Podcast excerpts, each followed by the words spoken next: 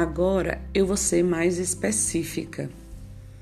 Eu vou dar conselhos para a mulher superar a solidão. O primeiro é dizer que a solidão é um sentimento, não é um fato imutável. Quando você se sente só, é normal buscar justificativas para isso, como pensar o seguinte: será que eu sou tão desinteressante ou chata? Ou ainda, por que ninguém gosta de mim? E no meio desses pensamentos, essas suposições podem ser confundidas com a realidade, quando isso nem sempre é o caso. Por isso, quando você se sente só, mulher, aceite o sentimento e o viva. Não tente justificá-lo.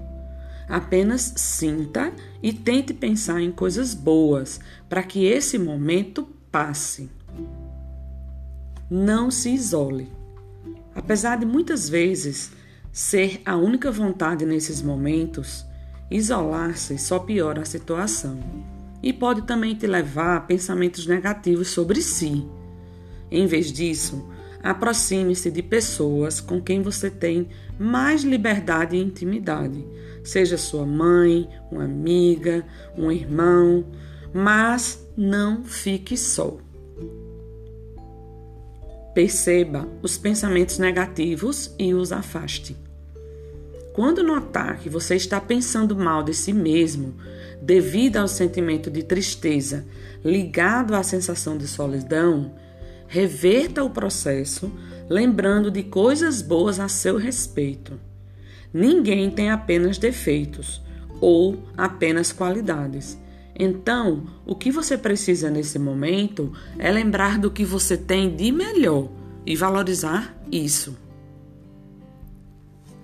Crie hábitos anti-solidão. Convide seus amigos para sair, visite sua família, vá ao cinema com uma amiga, viaje com pessoas queridas. Esses hábitos vão manter mais longe os sentimentos de solidão e também vão te afastar dos pensamentos negativos. Preocupe-se também com o outro. Ocupar-se pensando e ajudando outras pessoas pode te fazer se sentir mais acolhida. Ao estender a mão ao outro, nós estamos ajudando a nós mesmos.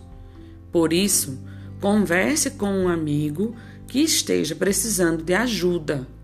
Participe de uma ONG, faça doações em casas de abrigo ou entre em algum projeto para ajudar outras pessoas da sua região. Procure conhecer pessoas com interesses similares.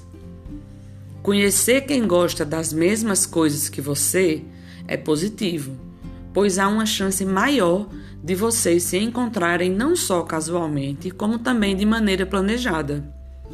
As conversas empolgantes sobre uma paixão compartilhada vão te fazer se sentir bem consigo mesmo Além disso, você estará conhecendo pessoas novas e exercitando algo que gosta. Pratique uma atividade em grupo. Apesar de ser difícil a princípio, depois que você começar, se a atividade realmente for do seu interesse, você vai perceber que não é tão penoso assim estar cercado de outras pessoas enquanto pratica uma atividade yoga, dança, hidroginástica, clubes de leitura, clube de corrida, são algumas atividades que você pode começar e que vão fazer bem para a sua vida social e para o seu bem-estar em geral. Esqueci de mencionar, mas não é menos importante. Bike, andar de bicicleta. Não exija demais de si mesmo. A cada tentativa de encontro social, você está fazendo o experimento. Em algumas, será bom, em outras, ruim e em outras, razoável. O que importa é tentar e não desista, mesmo quando parecer que está tudo dando errado, porque em algum momento vai dar certo e você vai se sentir bem. Se você tem uma religião, dedique-se a ela. Muitas religiões pregam a bondade, o respeito e o amor ao próximo. Praticar essas regras pode te trazer paz de espírito e um sentimento acolhedor que o farão se sentir tão bem que a solidão dirá adeus. E mesmo se você não seguir uma religião, procure seguir essas regras do bem, as quais deveriam ser regras universais do bem-estar coletivo. Por último, já que me prolonguei muito, peço desculpas e digo: seja curiosa e interessada. Demonstre interesse e valorize o que as outras pessoas têm a te oferecer. Fazendo isso, naturalmente elas também vão se interessar mais por você. Quando estiver em uma roda de amigos, evite papos egocêntricos, fale sobre assuntos que interessam a maioria e envolva todos do grupo na conversa. Isso atrairá mais pessoas para a sua vida, pessoas interessadas em você e que vão te acolher.